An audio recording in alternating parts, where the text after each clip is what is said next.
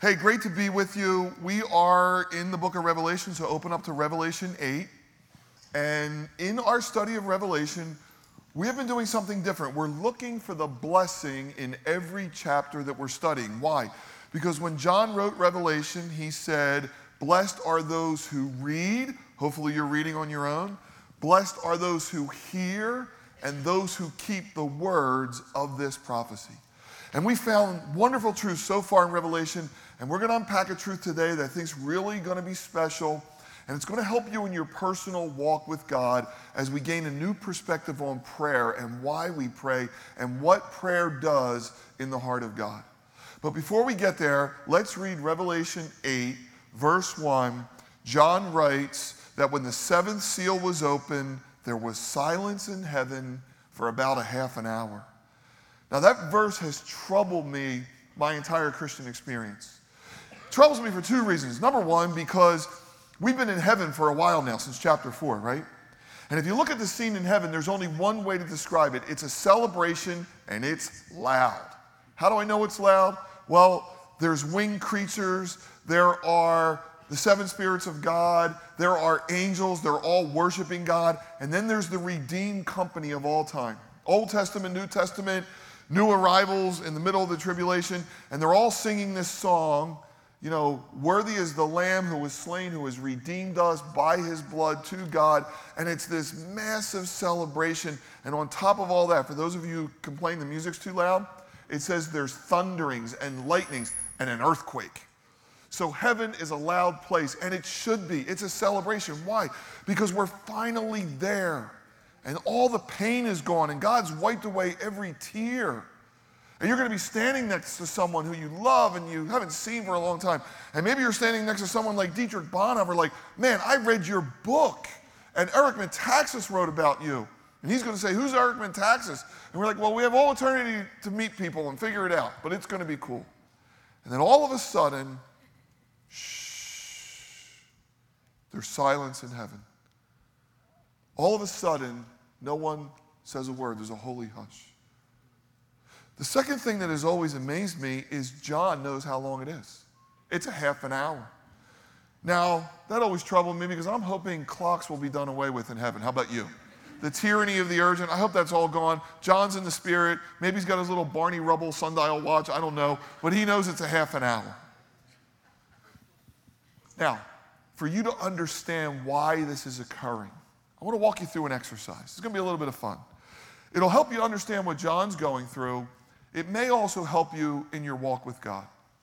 So all of us practice spiritual disciplines. That's a fancy word for things like prayer and giving and fasting and solitude and silence. By the way, we just all went through a spiritual discipline when we came in here today. We sang. Do you know why I know that's a spiritual discipline? A spiritual discipline is something where the spirit is willing, but what's the problem? The flesh is weak, right? So some of you came in here and you saw the songs and you saw the band and you said, why is everybody so happy today? I'm not happy. There's nothing to sing about. I don't want to sing. I don't know how to sing. I'm not good at it. And then you kind of get over the hump. You start to sing a few songs and you press through. And God does great things, right? Same thing when we pray and when we give and when we fast. But there are spiritual disciplines that are good for us that we really don't practice enough, and one of them is silence and solitude. My third daughter, Leah, left for France the day before Thanksgiving. She researched monasteries for a couple months, found a monastery in Provence, and she went there. And when she arrived, my phone rang the same time every day, and I knew why. Silence brings out an ugliness in us. There's something in our emotional world. There's something in our spiritual world. The beauty of silence is you're getting in touch with yourself. And because we don't do it a lot, there's an ugliness that comes out. And we have to break through. We live in a culture that's running as far from this as it can. You hear me talk about earbuds all the time, right? I was in New York City. If you ever get lost in New York City, don't ever ask anyone for directions. They all have earbuds in. They can't even hear you. You might as well be in France, right? We go to the gym, we have TV screens. Even my dentist now has a screen and music playing. And everywhere we go, there's music. Why? Because man is drowning out his conscience. Man's afraid to be with himself, afraid to be with his thoughts, afraid to look at his inner world. But it's where we connect with God. So one of the spiritual disciplines is quiet. Now, when I drive, I listen to sports radio once in a while. I listen to messages once in a while. But most of the time, I enjoy the silence because I want to see what bubbles up. So we're going to do a little silence today. Now, here's how we're going to do it. You're not going to close your eyes. You're not going to look at your phone, that's for sure. You're not going to empty your mind. That's an Eastern mystical thought, is empty your mind. No, God wants to speak. We want things to bubble up, okay? Now let me tell you what's going to happen when we start. The first thing that's going to enter your mind is, should I get breakfast or lunch in the cafe after this is over? The second thing that'll come to your mind is, what's for dinner? The third thing that'll come to your mind is, who's playing today? You got to get through all those thoughts. And just let the things of your inner world come up and let God speak. You guys ready for this? Now, you're already silent because I'm the one who's talking, but I think this is going to work. Okay? Ready? Silence. Okay, it's over. Let out a breath of fresh air. How long do you think that was? 2 minutes. That was 2 minutes. Is that amazing? And imagine if you were alone. I mean, it feels awkward in here, so silence and solitude go together. I want to read chapter 8, verse 1. When he opened the seventh seal, there was silence in heaven. It was about a half an hour. And I saw the seven angels who stand before God. By the way, that's a definite article, the seven angels. We think one of them is Gabriel because when he comes to Daniel and Zacharias and Mary, he says, I'm Gabriel who stands in the presence of God. Michael may be one, Satan may have been one at one time. And I saw the seven angels who stand before God, and to them were given seven trumpets. Then there was another angel having a golden censer coming and stood at the altar, and he was given much incense, that he should offer it with the prayers of all the saints upon the golden altar, which was before the throne. And the smoke of the incense with the prayers of the saints ascended before God from the angel's hand. Then the angel took the censer, filled it with fire from the altar, and threw it on the earth. And there were noises and thunderings and lightnings and an earthquake. And so the seven angels who had the seven trumpets prepared to sound. Silence in heaven. Believe it or not, I think I have an insight to this silence. I really do. It's happened 3 times in my life. Each time at a movie theater. 3 different movies I saw, people didn't do at the end of the movie what they normally do. They didn't stand up and talk and leave or clap. They didn't do any of those things. They sat in stunned silence as the credits went up. You've probably seen most of these movies. The first was Saving Private Ryan. Steven Spielberg movie with Tom Hanks. We had seen war movies before. This is World War II, but this was the most realistic we had ever seen, right? These bullets were real, they were ricocheting, the blood was real, and you know, my generation had World War II parents, so it was very real to us, and if you can make it through the opening scene, you can make it through the movie. But I gotta tell you, at the end of this movie, stunned silence. Second movie was also by Spielberg called Schindler's List. It's a story of the Holocaust. I'll never forget this one scene where a high-ranking German official is laying in his bed, wakes up, lights a cigarette early in the morning, goes on his balcony and picks up a rifle and starts shooting Jews who were walking through the concentration camp. That movie ended, no one moved, and it seemed like a half an hour. And the last one was The Passion of the Christ. One of the greatest experiences of my Christian experience, to sit in a multiplex and see Isaiah 53 and the crucifixion of Jesus and to think that all that he had done for us. And again, at the end of that movie, there was utter silence. This is exactly what's happening in heaven. Heaven has been loud. Heaven's been an unending season of praise, and there's all this activity in heaven, and all of a sudden there's this shh, this hush over heaven. Everyone is silenced, praise ceases, and John sees the unthinkable. He's already seen 6 seals, the 4 riders of the apocalypse. He's seen famine and death and pestilence and all this stuff coming on earth. And just when you think it's over, they open the 7th seal, and out come more trumpets and judgments. And it's almost like Egypt, but on a grand scale, where God now is deconstructing the earth that he just once made. Now, when you read chapters like this, and when you read the Old Testament, God kind of gets a bad rap. You ever notice that? In fact, there's kind of a small trend within the church today among Christians to disassociate from the God of judgment. There's people that are saying that as Christians, we should kind of unhitch from the Old Testament. Because after all, the Old Testament is all about judgment, and there's things that is very hard for us to defend. And instead of looking at the Old Testament, we should just look at Jesus. Now, some of this is being fueled, I think, by the new atheist. I mentioned Richard Dawkins a few weeks ago. Listen to what he writes in The God Delusion. He said, the God of the Old Testament is arguably the most unpleasant character in all of what he calls fiction. Jealous and proud of it, a petty, unjust, unforgiving control freak, a vindictive, bloodthirsty ethnic cleanser, a misogynistic, homophobic, racist, infanticidal, genocidal, filicidal, pestilential, megalomaniacal, sadomasochistic, capriciously malevolent bully. I should get an applause just because I can read that. Thank you. And I'll applaud you if you know what half of those words mean. He's a brilliant writer. He's wrong, but he's a brilliant writer. And because of that, Christians now are afraid to defend the God of the Old Testament. And then we take another step and we say, well, we also have to kind of unhinge from the God of Revelation, right? Because Revelation is too hard to understand. It's all about judgment. And we've whittled God down not only to Jesus, but a Jesus who only puts little kids on his lap and says, turn the other cheek. He's only lamb and not lion. He's only full of grace and not full of truth.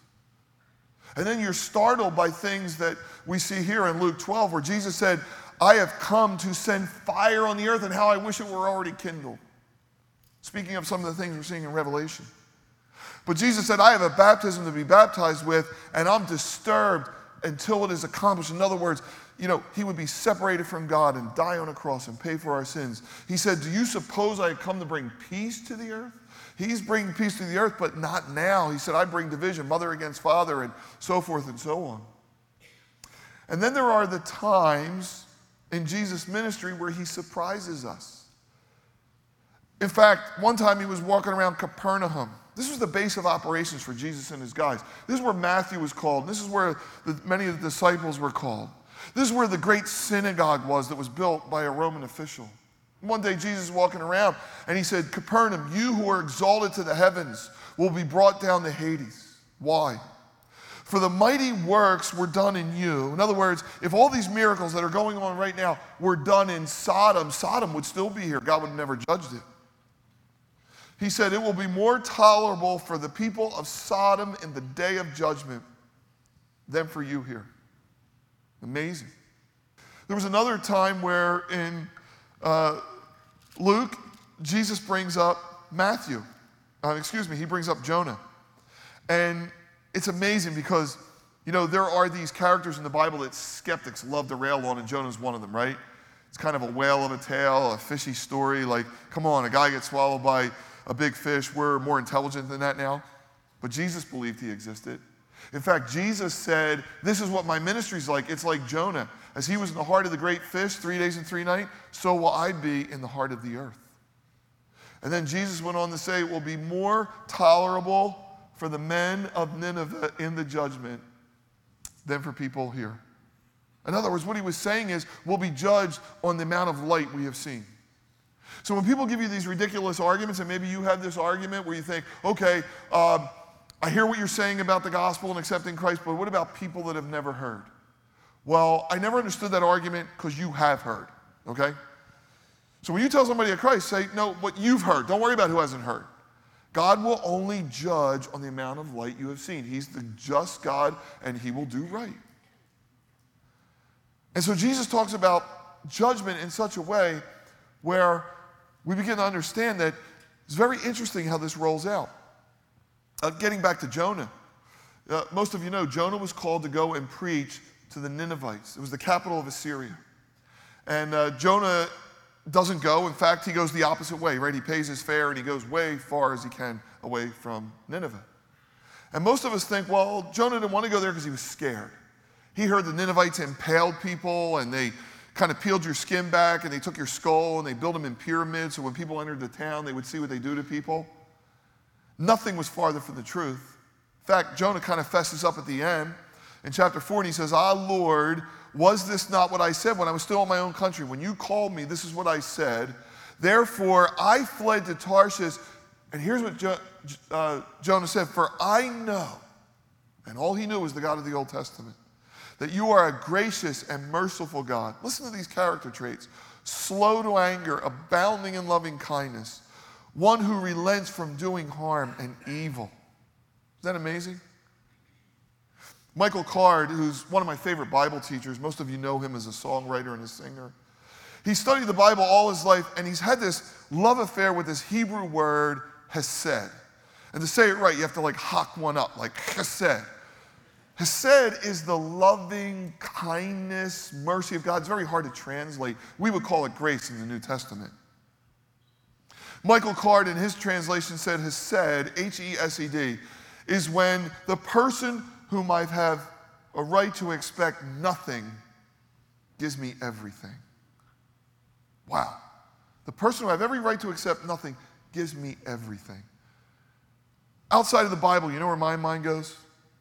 In Les Miserables, when Jean Valjean goes to that priest's home and he steals all his things and the police catch him and the cops take him back to the priest and say, "This man stole from you." And he said, "Oh no, he didn't steal from me. I gave him those things. In fact, he forgot this one thing, my precious candlestick." And he looks at Jean Valjean and he says, "Wherever you go, take this mercy with you because God has a calling on your life." It's one of the most amazing things I've ever read or seen. That's the hesed, the kindness of God. It's what the thief on the cross experienced, who all his life had stolen and wrecked people's lives, and now there's a man right next to him, supposedly who's a thief, who's nailed to a cross, and he says, "When you come into your kingdom, remember me." And Jesus said, "This day you'll be with me in paradise." That was the hesed and kindness of God. And what you need to understand is God, from his own lips, said, "I am the same yesterday, today, and forever. I am the God that changes not." God doesn't change Old Testament to New Testament. In fact, one of the greatest things I love about our relationship with God is he doesn't change. My stepfather was an alcoholic. I think I've told you that many times. And when he was drunk, he would promise us everything. We were going to go to the best schools and take the best vacations, and he was going to do this and buy us cars, and the next day he'd forget everything. You know, God doesn't forget. It says what we've given him, he's holding till the final day. Romans 8 said there's nothing going to separate us from God. Not famine or sword or pestilence, not even what you did yesterday, Friday, or the day before that. God's not an Indian giver. He's not looking down and saying, "I don't love you anymore because you didn't do X, Y, and Z." His hesed, his kindness, has covered generations. Remember what Mary said in her Magnificat? She praised the God who has done wonderful things for her and whose hesed, his kindness, has gone from generation to generation. That's the God that we serve. And I believe it with all my heart because now in heaven, there's something in the mind of God that he knows that I don't think anybody in heaven knows. People want to know, "Well, we know what's going on earth." I don't think so. I mentioned time earlier. You know what the problem with time is? Time brings regrets, right? The older you get, you regret what you did before. And you're always looking forward or backward. Time is a cruel master. And so I don't think we're going to look back. I don't think we're going to know what's going on in heaven, but God knows. And I think God is the shusher. I think God just goes, "Shh, silence." There's almost a brooding here of God as he knows what's coming upon the earth. And the reason I know this is because God said he takes no pleasure in the death of the wicked. Like I always say, judgment is his strange work. In fact, God says, "Come, let us reason together, because your sins are as scarlet, I'll make them white as snow." How many of us are here because of that verse? Because somebody told you, "You know what? No matter what you've done, you could be born again. You could start over again. You were a thief, you were a drug addict, you could start over again. Nicodemus, you're a religious guy, played by all the rules, but even you can start over again." God said he didn't send his son into the world to condemn the world, but the world might be saved. How cool was it when you came into a Bible-preaching church, maybe for the first time, and found out nobody was there to condemn you. In fact, they shook your hand. They were glad you were there. And they told you about his hesed, his grace, and his mercy.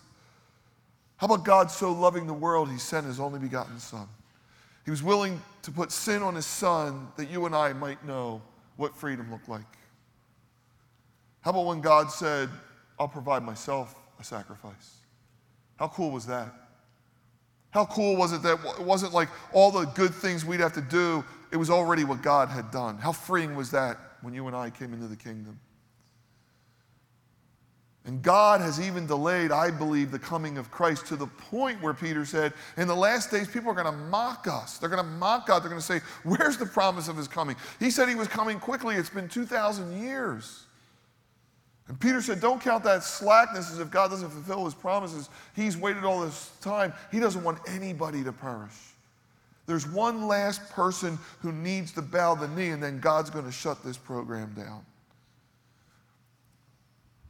When we think of judgment, we always forget man's part. Look at Revelation chapter 9, verse 21, the last verse. After all these trumpets sound, it said, the rest of mankind who were not killed by these plagues did not repent of their works, of their hands, that they might not worship demons and idols of gold and silver, brass, stone, and wood, which can neither see nor hear or walk. And they did not repent of their murders or their sorceries or their sexual immorality or their thefts. You see, man has questioned God's silence. Why doesn't God just write his name in the sky? How about giving us a sun every day to look at? Yeah, where'd that come from? How about moon and the stars? How about this amazing creation? How about if I talk for the next 3 hours about the anthropic principle, how everything works together? Yeah, he didn't give us enough. He gave us so much of abundance, this ball floating through space, that man has no excuse. The other day, we were sitting around, this is a true story, and we were talking about the planets. I have no idea why. And for some reason, I said, hey, I wonder what the temperature is on the other planets. And of course, today you don't have to wonder, you just ask Siri, right? So somebody asked Siri, and it was astounding. Like Mars, right? We're thinking of going to Mars. And you would think, oh my gosh, they always tell us Mars is so much like Earth. What do you think the average temperature on Mars is? 300 degrees. And then you look at the degrees of the ones that are closer to the sun and farther away. And then here we are, and I know it's not a nice day today, but the mean temperature of the Earth is wonderful and beautiful and sustains life. And I mean, come on. But man has railed against God. Why is God silent? Now they're railing against God because he's interacted, bringing judgment on the earth. And see, the truth is, there are men who want to live their lives. And they like the way they live, and they like it the way it is. And they like oppression, and they like that they've gone to the top. And that's why God one day will judge and his wrath will come. Now, I want to walk you in less than 3 minutes through these trumpets, and then we're going to get to the heart of what I wanted to talk about. Very quickly, let's look at the trumpets. Verse 7 is the first trumpet. And hail and fire followed, mingled with blood, and they were thrown into the earth, and a third of the trees were burned, and all the green grass was burned. Now, this really hits home, right? Because every night on the news, we're looking at wildfires in California.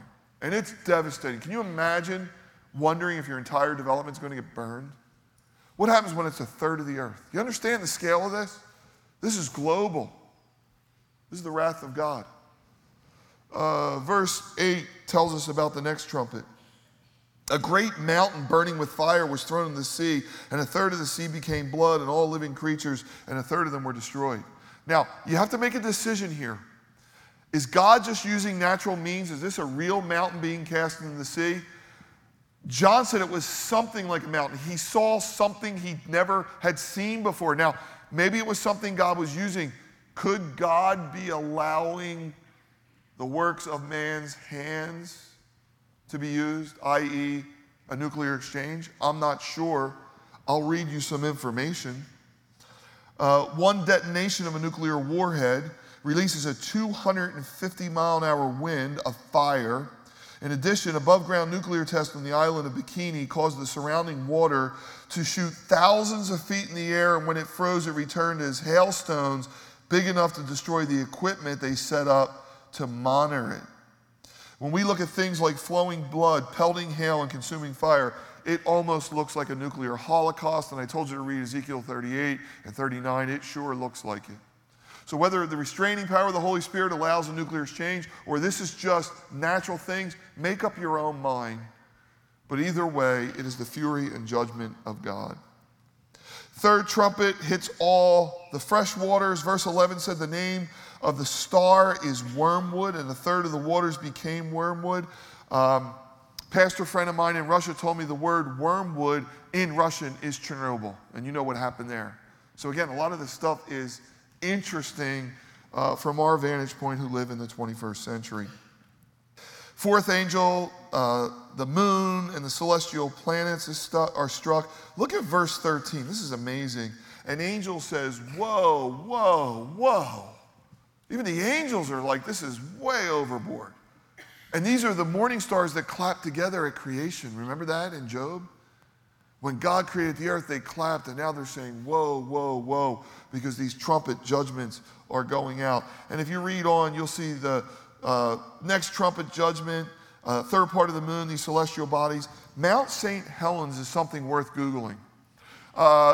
Some research from Mount St. Helens has taught us a lot about what creation may have looked like, how what we're looking at least carbon dating and all, could be skewed. And maybe some of the things we're going to see at the end, Mount St. Helens has taught us a lot about. When Mount St. Helens erupted, the dust that shot in the air made the sky hazy for weeks. Scientists tell us if a nuclear exchange took place in the summertime, that the high temperatures on the West Coast would be 15 degrees. Can you imagine that? Can you imagine all the vegetation that would die, so forth and so on? So this might be, again, a nuclear winter.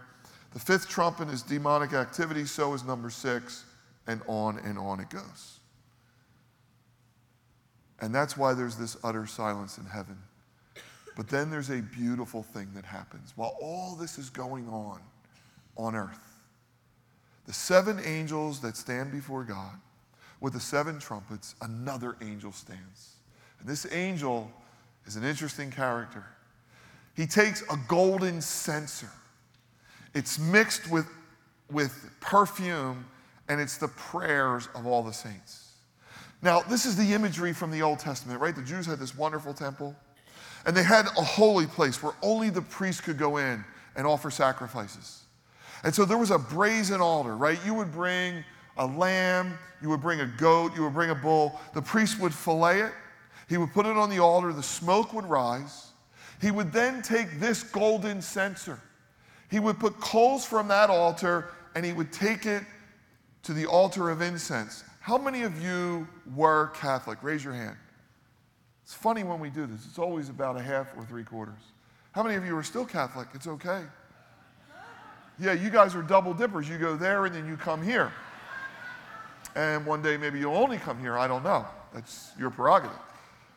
But you remember in the Catholic Church, the golden censer at a funeral?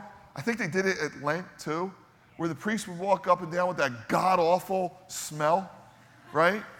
It was frankincense, what they brought Jesus at his birth. Very expensive. It was a luxury item.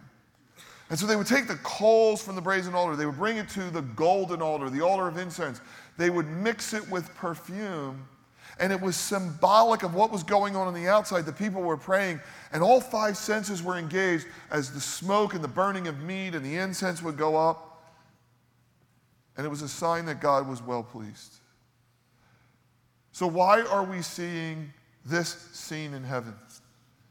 What is happening here, and who is this angel? Well, the angel is interesting. Part of me thinks this is Jesus Christ. Why? Because he is the only mediator between God and man. And he ever lives to make intercession for us, Hebrews tells us. We're told to pray in his name. So I got to believe this is Jesus. It may not be, but I sure think it is. But what are these prayers? Are these the prayers of all the people that are around the throne? I don't think so. I don't think we're going to pray in heaven. God's already there. We're going to see him face to face. What is going on here? And what are these prayers? I'm going to speculate that these prayers have something to do with what the people who have come out of the tribulation pray. How long, God, until you judge earth for the blood that they've spilled on our behalf? But I want to give you a greater insight to these prayers, and I want to give you a greater insight to prayer. And this perspective may really alter how you approach God. No pun intended. Get it? The altar. May alter. Yeah. Just want to see if you're still with me. Turn to Luke 1. We'll get a little Christmas in here. Luke chapter 1, verse 5. It was the days of Herod, king of Judea, a certain priest named Zacharias of the division of Abijah. His wife was the daughter of Aaron, and her name was Elizabeth. And they were both righteous before God, walking on all the commandments and ordinances of the Lord blameless. They're both in the priestly line. They had no child, Luke tells us, because Elizabeth was barren, and she was well advanced in years, way beyond childbearing, like Sarah in the Old Testament.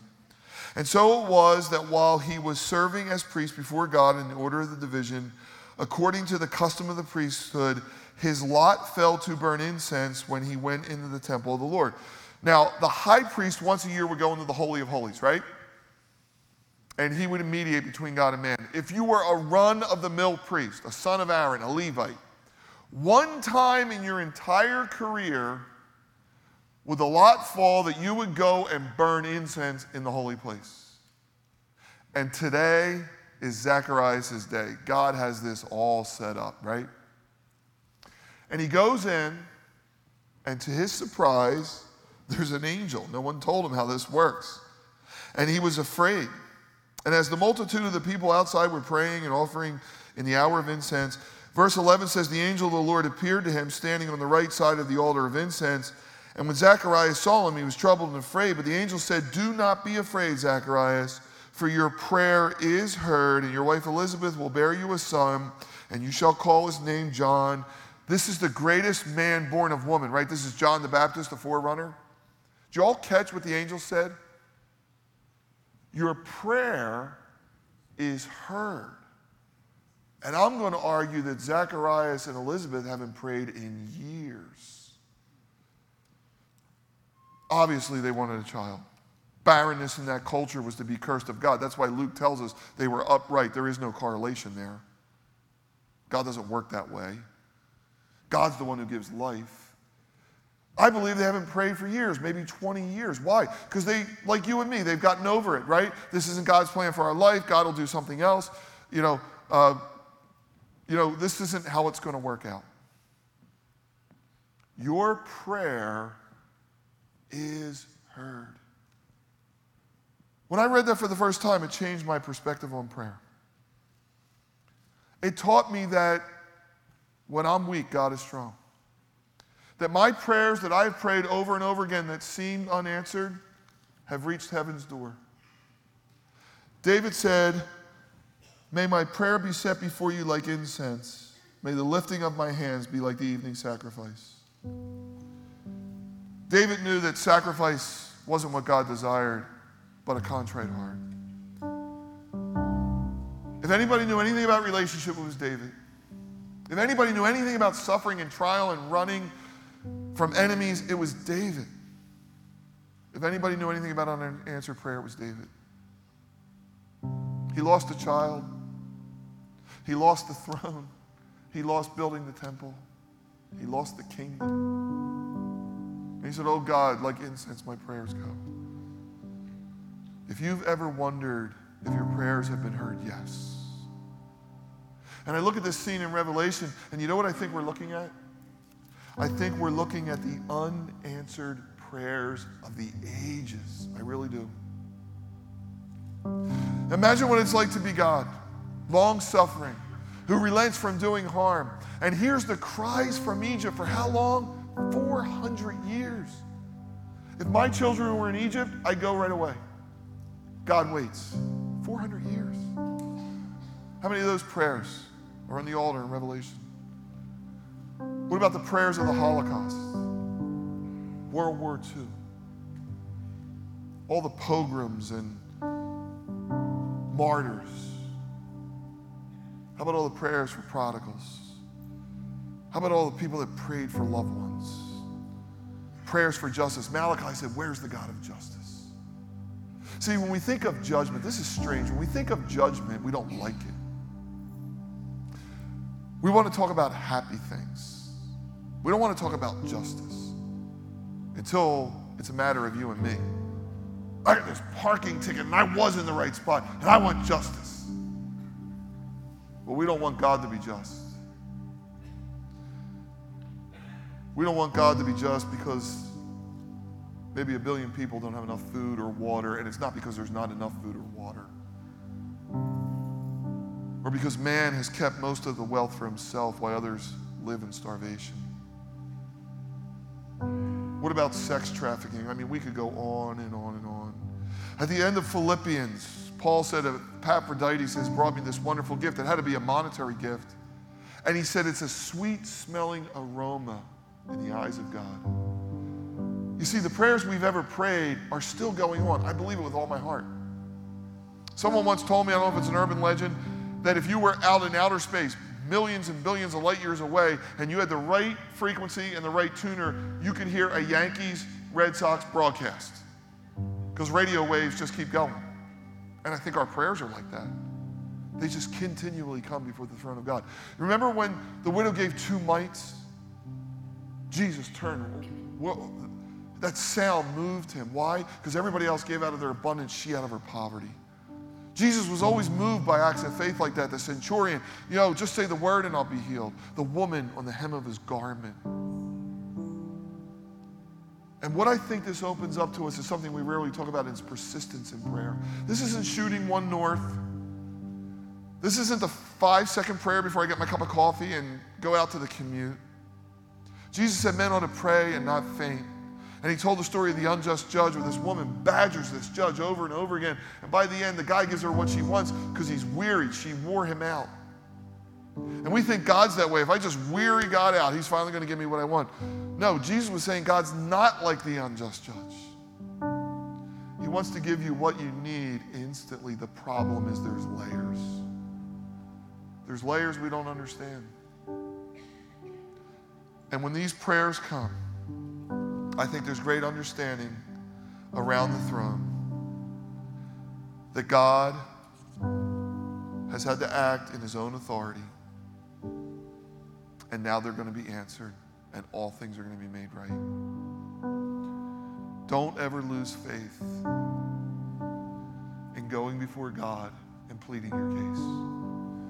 Abraham pleaded for Sodom. God, if there's 50, if there's 40, if there's 30, if there's 20 righteous.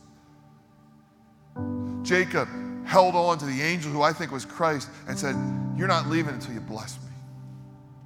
The Syrophoenician women, the woman with the issue of blood. It goes on and on and on. One person said history belongs to the intercessors. And what we're taught here is the persistence of prayer and the God who longs to answer. I'm going to close by reading E.M. Bounds, who has written more on prayer than anyone I know. He said, our Lord Jesus declared that men always ought to pray and not faint. And the parable in which these words occur was taught with the intention of saving men from faint-heartedness and weakness in prayer. Our Lord was seeking to teach that laxity must be guarded against and persistence fostered and encouraged. There can be no two opinions regarding the importance of the exercise of this indispensable quality in our praying. Importunate prayer or persistent prayer is a mighty movement of the soul towards God. It is a stirring of the deepest forces of the soul toward the throne of heavenly grace. It's the ability to hold on, press on, and wait. Restless desire, restless patience, and strength of grasp are all embraced in it. It is not an incident or a performance, but a passion of soul. It is not a want, a half need, but a sheer necessity. Nothing distinguishes the children of God so clearly and strongly as prayer. It is the one infallible mark and test of being a Christian. Christian people are prayerful, worldly-minded, prayerless. Christians call on God, worldlings ignore God, and call not on his name.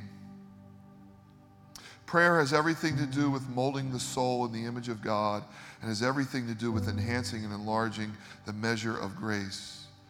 That man cannot possibly be called a Christian who does not pray. By no possible pretext can he claim any right on the term, nor its implied significance. If we do not pray, we are sinners, pure and simple. For prayer is the only way in which the soul of man can enter into fellowship and communion with the source of all Christ-likeness, spirit, and energy. Hence, if we pray not, we are not of the household of faith. God longs to hear from us. God longs for us to grab the hem of his garment. How many of those prayers, I wonder, that went unanswered for 1948 years was that God would establish Israel? That barren land where the temple once stood, where God said he would put his name forever. 1948 years, people prayed, God, would you restore Jerusalem? And it went unanswered. And then one day, David Ben-Gurion stands up and said, this land shall be called Israel.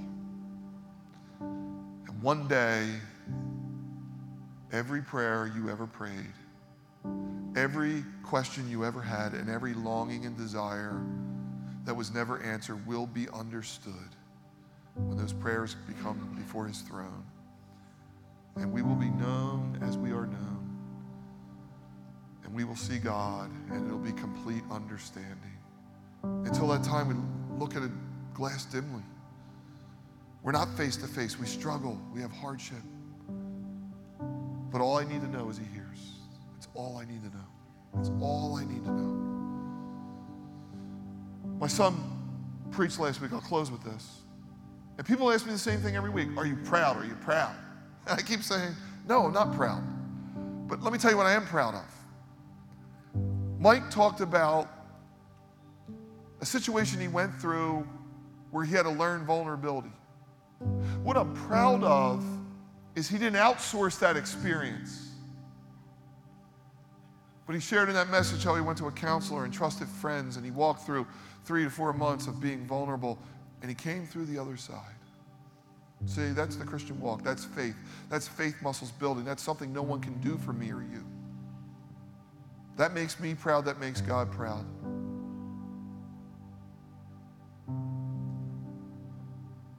We step out like Peter. We walk, we fall, we grow. One day it'll all make sense. Let's stand and we'll pray.